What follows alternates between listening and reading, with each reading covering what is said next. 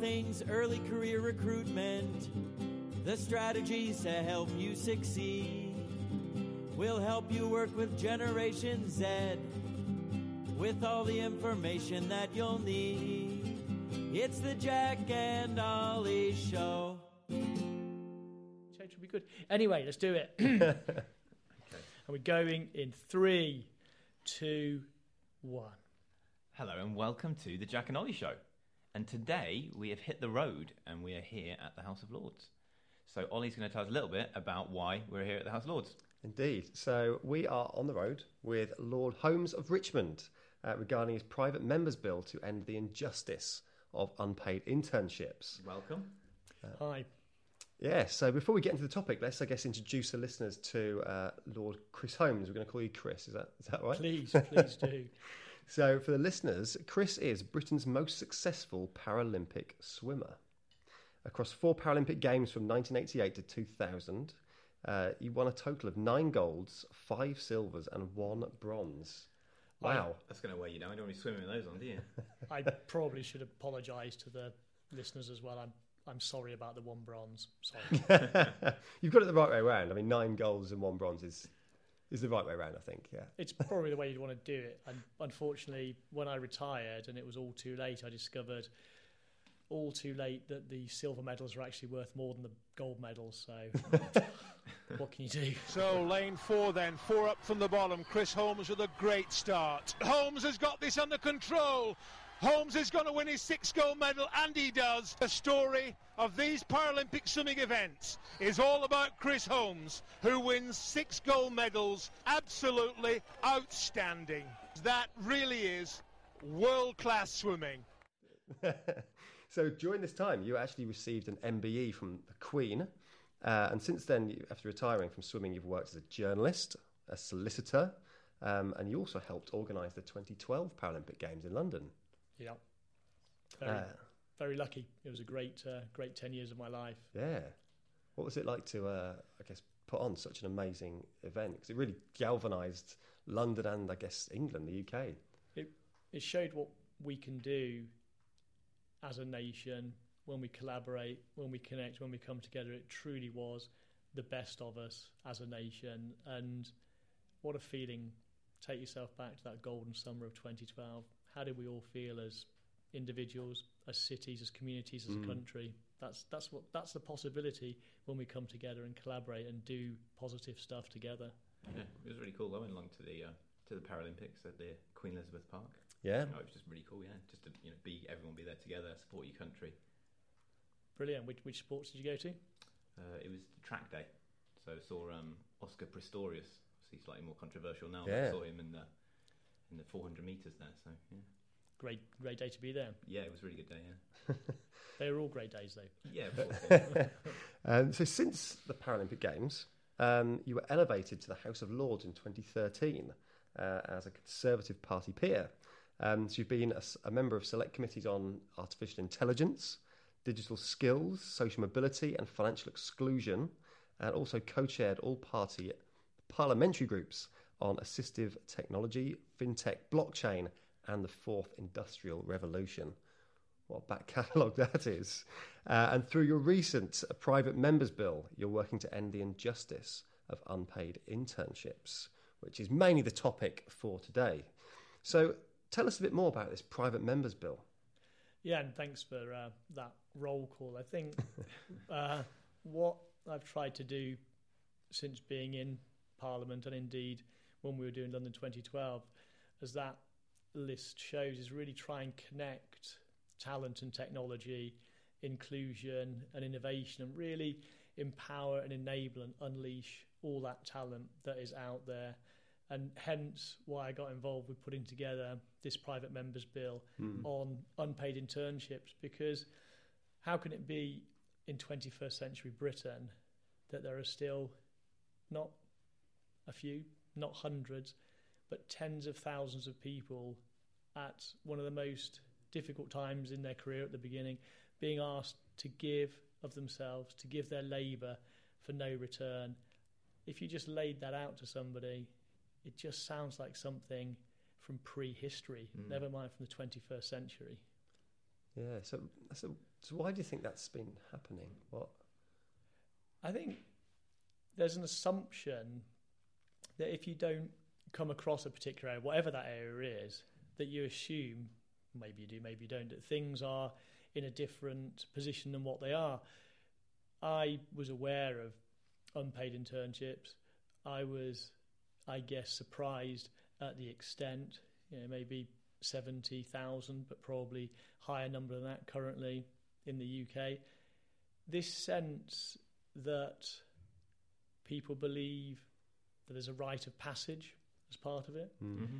People believe that it's legitimate, that it's justified, that if people want those kind of, in quotes, top jobs, capital T, capital J, that, that you have to give your labour for zero return. I don't think that that should have ever been acceptable in any society, but certainly not in the 21st century. It seemed Yeah. pretty clear that as a, a basic right, and it's a pretty simple concept, you do a good day's work, you get a fair day's pay in return. Yeah. Mm. So when we look at, say, like the um, the National Minimum Wage Act, so I think there's a couple of things there on that topic. So it should be that actually they should be covered by that. But then another problem with that, I mean, it doesn't seem to be happening. So that bit's not being enforced. And the second thing is, I think huge numbers of young people are not aware that there's even any legislation currently that uh, means that they are currently illegal. And, and this is the key point. It's under the national minimum wage legislation, it's absolutely clear, uncontestable. If you do work, you're a worker, and you're entitled to receive remuneration for that work. Yeah. All seems perfectly clear on that, except, as you say, who's aware of that? Mm. if you're in a situation where you're exploited in an unpaid intern situation, all of the onus is on you to take a case against that employer. I mean, in some ways, quite hilarious, really, to even call them an employer, really, yeah. on, on the basis. Other, other terms could be more uh, apposite, perhaps. But what are the chances? You're in a vulnerable position. hmm You believe you have no choice. Yep. You want to get on in life. What's the chances that you're going to have the means or the will or the possibility or the support to take a case? Hence, I believe that in no sense contradicting what's currently laid down in national minimum wage legislation, it was important to put a bill down which sets out absolutely clearly an approach to set out a prohibition on all unpaid work exceeding four weeks. Now, the reason for four weeks to be in there, my Mhm. start point was obviously to have zero weeks Yeah. Yeah. in, in the bill.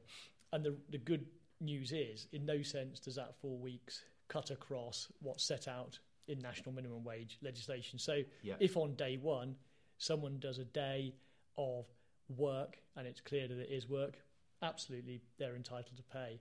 What I wanted to set up by having the four weeks was that I'm completely in favour and a big supporter of legitimate work experience.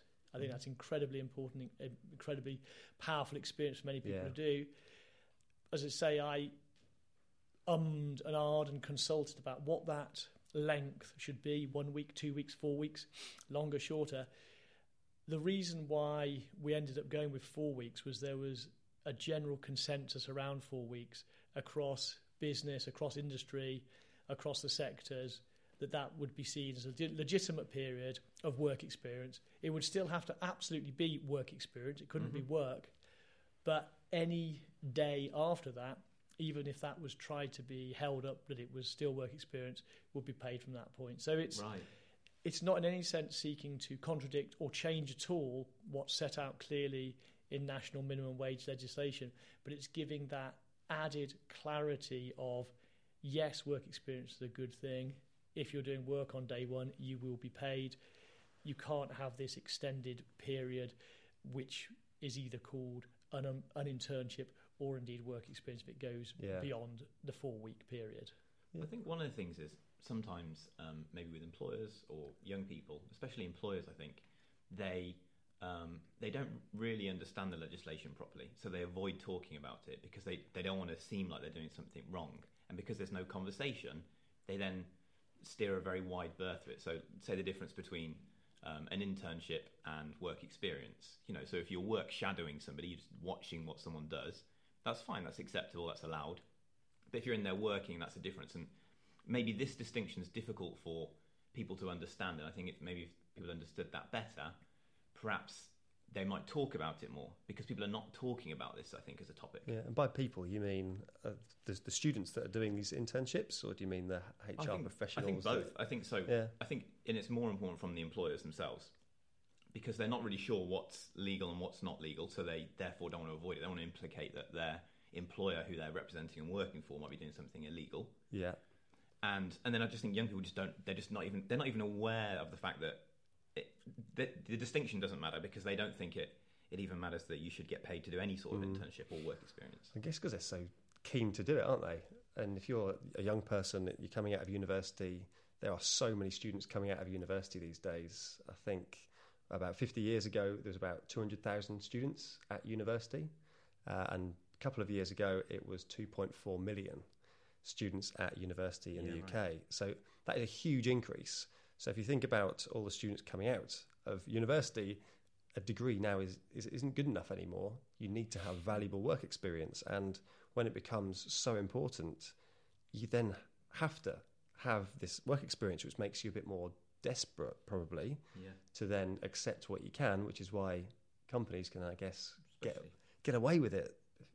Yeah, I think your point is completely well made. It's about opening up the conversation and having people, employers, parents, universities, schools, everybody Mm. talking about this. In the same way, with any subject, there's always going to be problems if there isn't the debate, if there isn't the discourse, if there isn't the conversation about it. So there's a key role for universities and higher education to play in talking to students well before you get to your final term Mm. about the pressure that you will feel potentially to take one of these unpaid internships and all of the reasons why you shouldn't feel that pressure and you shouldn't accept one of these unpaid internships. There's a job across employers for it to become as socially and morally unacceptable as Yeah. so many of the other work practices which thank God have been condemned to the dustbin of history. There's a conversation amongst parents. It, there's a role for all of us to play in that conversation to really put the spotlight on what's going on here and the truth of it being the exploitation of young people, as you rightly said, who feel unbelievable pressure, or in a vulnerable situation, feel they've committed to university, Mm. they've committed to a whole slab of debt. If you have to get this valuable work experience, it feels you have no choice, but you do have a choice. And if everybody binds together and has this right attitudinal approach, and it becomes morally and socially unacceptable to take unpaid internships as well as to offer them, we can really start to kill them off. And hence, as important as putting down the private members bill and getting it through all the stages in the Lords, as important was all of the media work, all of the campaigning work that we did around it to try and really massively increase the profile of what's happening right now in this country.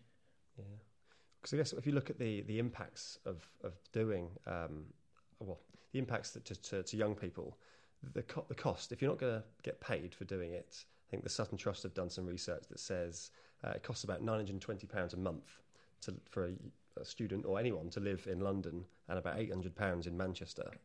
So you've Right. got to swallow that cost yourself, Yeah. or your parents swallow that cost, Yeah. which then comes onto the social uh, mobility con- concern that Mhm. it's only those that can afford to pay for these experiences that can therefore, therefore do them, um, which obviously discriminates against students from lower socioeconomic backgrounds, um, which obviously we don't want to do as well. And I think there was also research done that those students that had done an unpaid role earn, on average, a lot less Really? uh, further on in their career because of the expectations they've had. Yeah. Um, Hmm. we, which Yeah. is Yeah, right.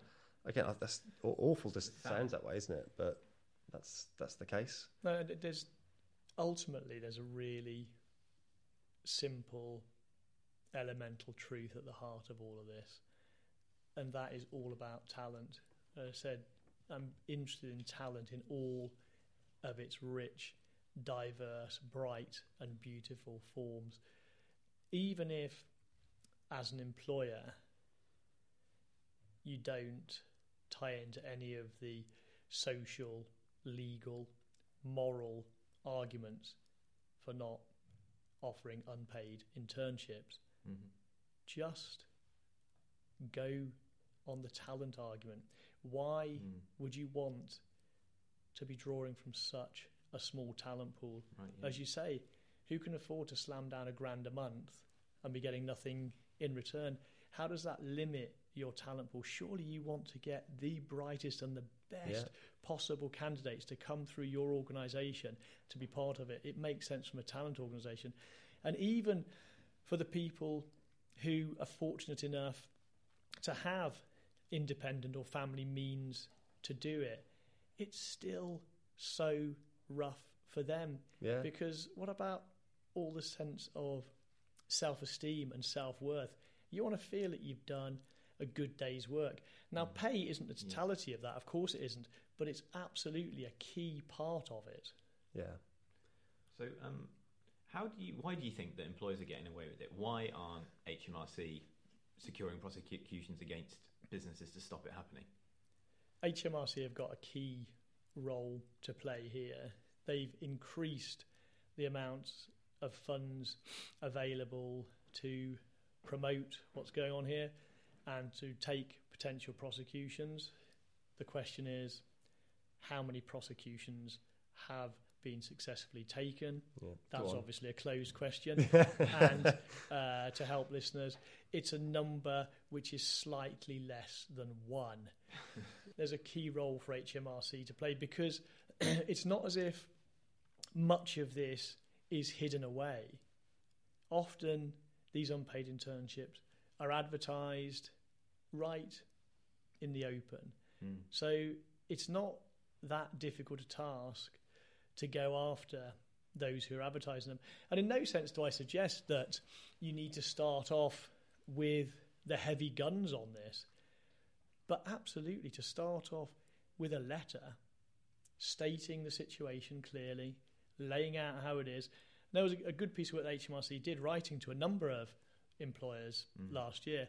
But all this needs to be systematic, it needs to be followed up. And there's a key role for HMRC to play because, again, as soon as you start to see that action, as soon as you would see a prosecution, Mm. not just for the financial impact on that organisation, but the reputational Yeah, impact yeah. for all brand but for all for all your current employees, for all your potential employees, the brand damage, as you say. Yeah, because it will go straight out in the news, and it's these, these are picked up by you, know, you like see it on the BBC quite a lot, and like I said, that the bill's been put out on quite a few um, big media platforms. Yeah, So I think companies are going to get flagged and um, I guess showcased. And they're going to lose out in that competition for talent, right?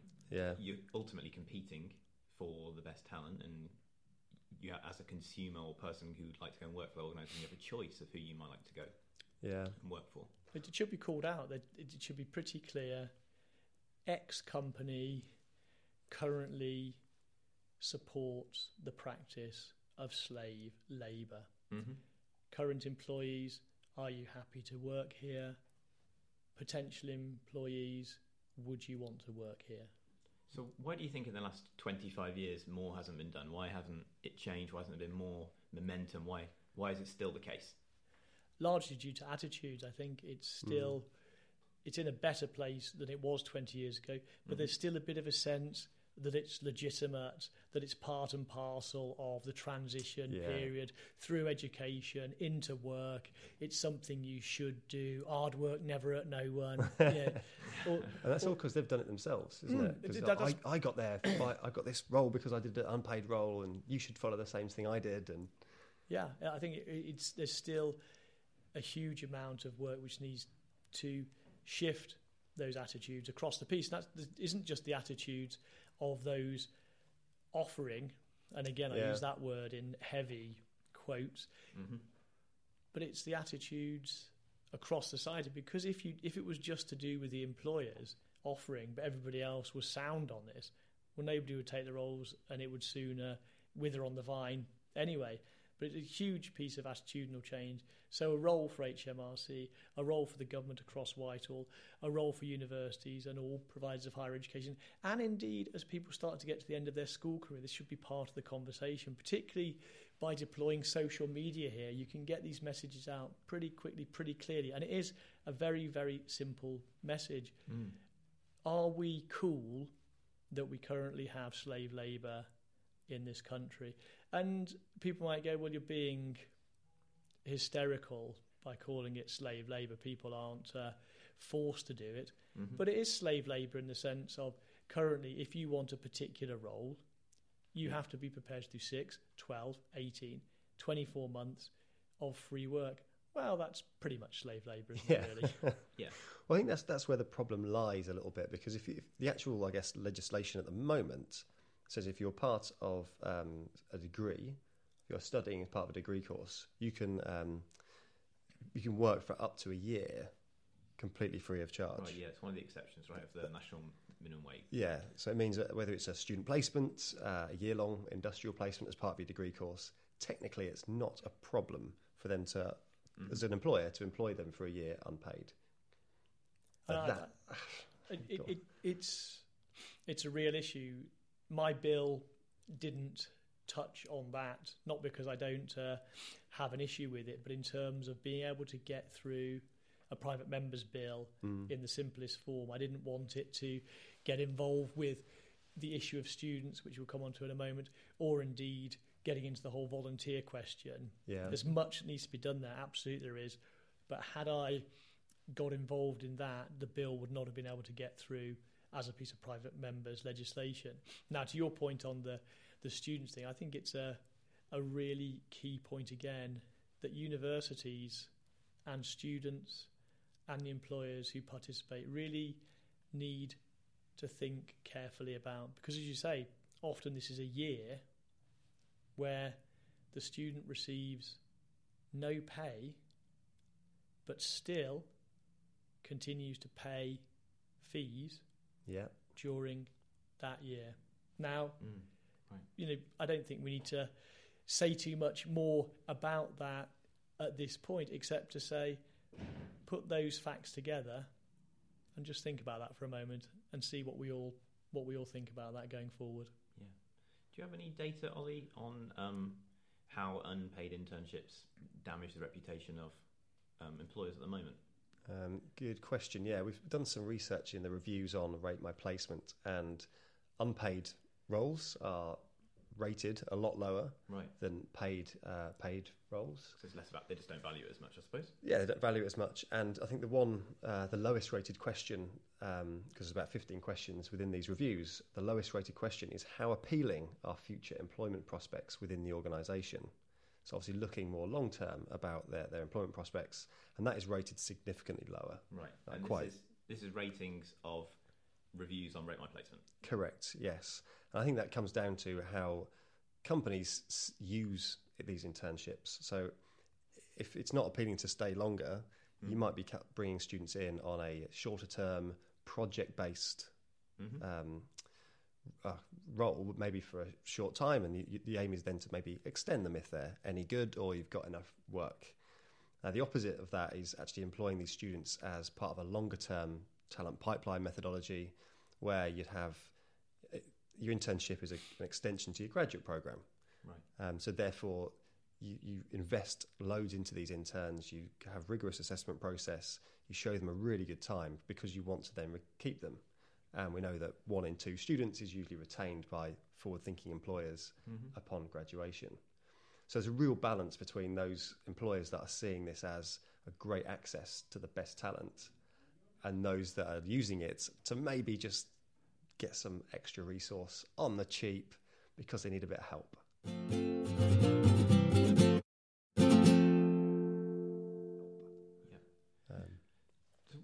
We say then to um, any employers who are listening who you know feel really passionate about this and either one of two cases they're in an organisation where it doesn't happen but they're still passionate and they would really like to help out, or the other case where they're in an organisation where it's happening but they don't really know what to do. They're not sure how to um, approach that internally. I think in both cases, open up the conversation, be clear, be open about it. And for the second situation, if it's an individual who's currently undertaking unpaid internship, if that has to be done anonymously, so be it, because it's right to protect people if they're in a vulnerable situation, but it should be called out. Mm. Absolutely is clear. X organisation currently has unpaid interns, which means this. How do you feel about that? Employee, how do you feel about that? Customer, how do you feel about that? HMRC. Mm.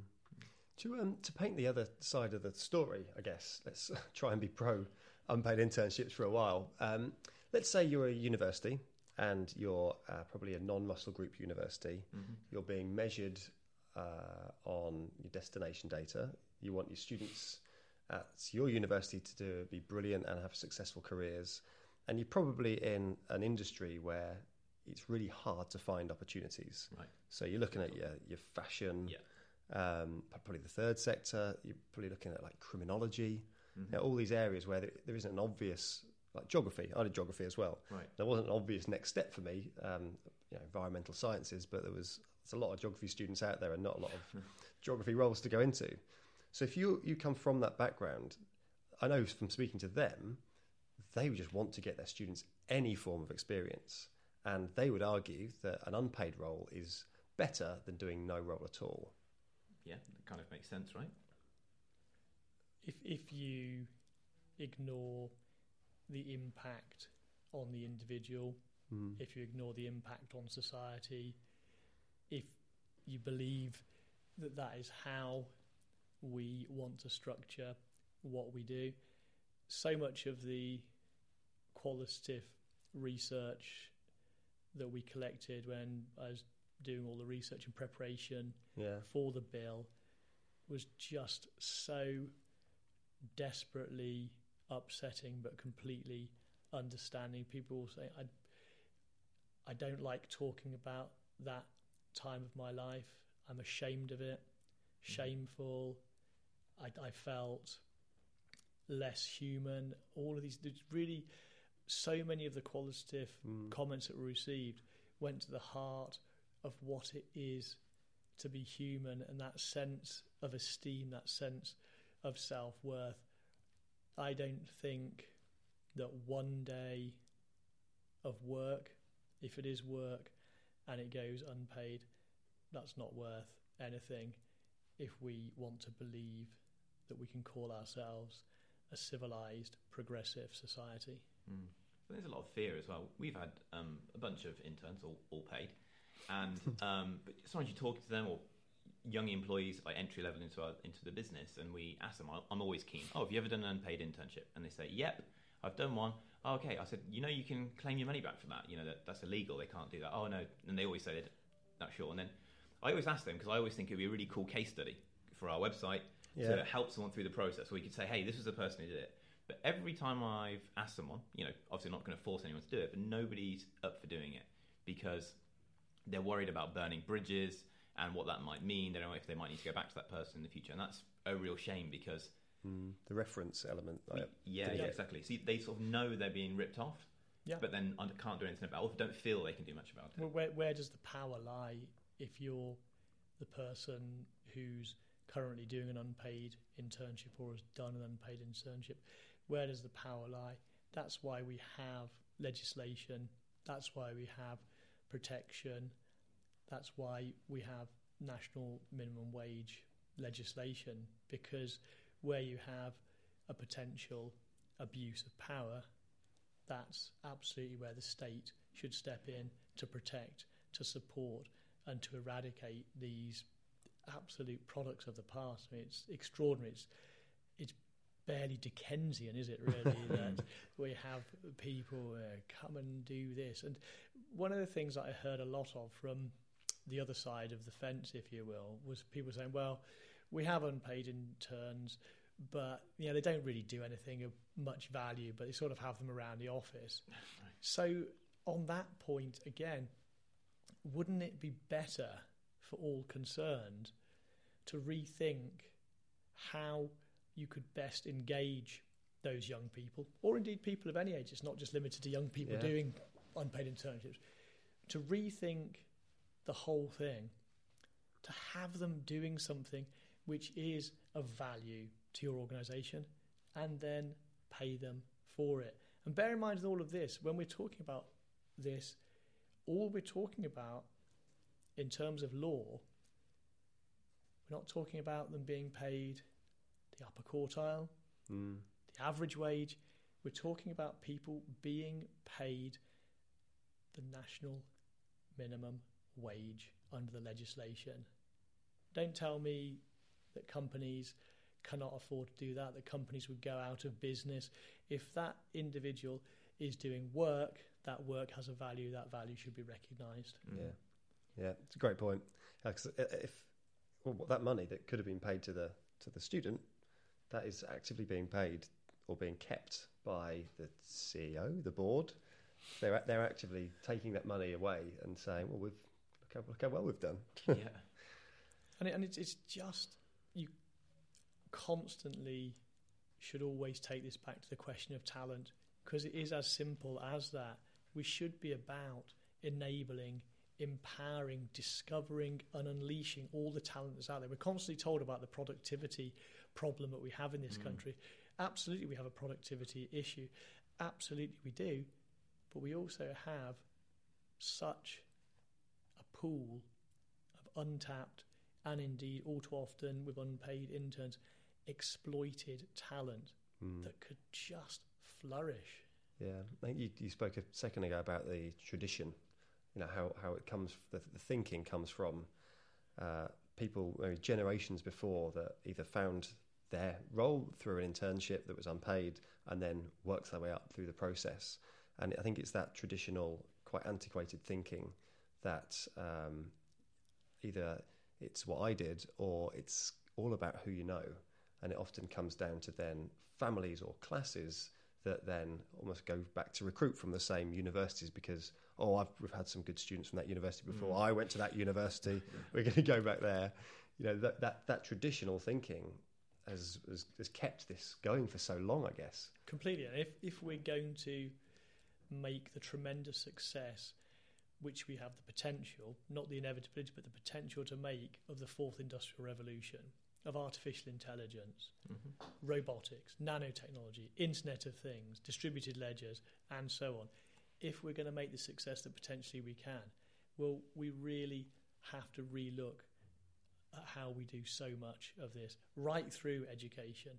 But unpaid internships is absolutely something which needs to be rid from our society if we're going to make a Mm. success of this, because potentially we can transform work, we can transform the relationship between citizen and state, have massive efficiencies coming through that, but Mhm. huge growth coming from the enablement of that talent and that technology. It's a stunning, stunning opportunity, the like of which we've never had in our lifetime. It'll make the first industrial revolution look like a kid's tea party by comparator, and that took 100 years plus to take force.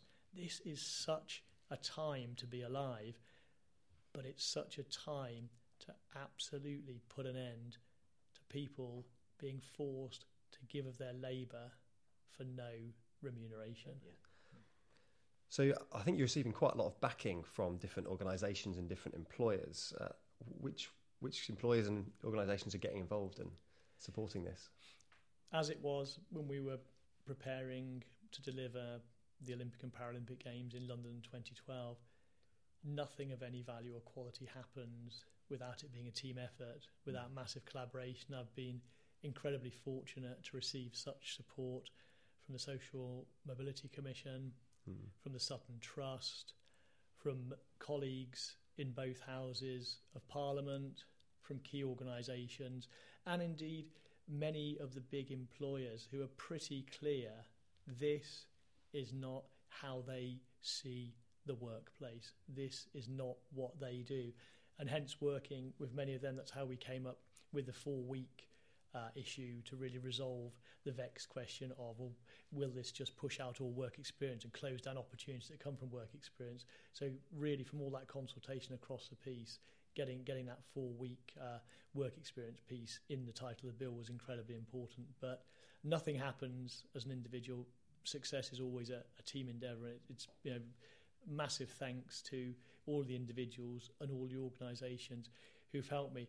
And indeed, if anybody listening, employer, individual, whoever wants to get in touch, please do get in touch with my office. Happy to hear stories of where things have gone well, questions of where things seem unclear or where you need help. Very happy to absolutely continue that conversation with any any of the listeners because we have the opportunity to crack this. It's been a pernicious problem which has blighted our society for decades. It's within our grip to absolutely eradicate, not in decades, potentially in months, if we get that collaborative effort across the piece. So, really keen to hear from anybody and everybody who wants to be part of that collective, connected effort to put an end to unpaid internships and condemn them rightly to that dustbin of history. Great, and we'll put the, the details underneath the podcast for anybody who does want to, to get in touch how they can do that. Well, that probably brings us to a lovely close. Um, wow, that's been really, really interesting. Uh, Lord Holmes, thank you so much Pleasure. for your time, your your passion, and your enthusiasm. Um, you've certainly got a lot of support from certainly myself and, and Jack, um, and we're going to do as much as we can to support your bill, and we're going to be very much behind it, uh, eagerly trying to hear how it goes. Yeah, I've been Jack, And I've been Ollie. and that is the Jack and Ollie show on the road. nice, good ending. Good Very ending. nice. For all things early career recruitment, the strategies to help you succeed. We'll help you work with Generation Z with all the information that you'll need. It's the Jack and Ollie Show.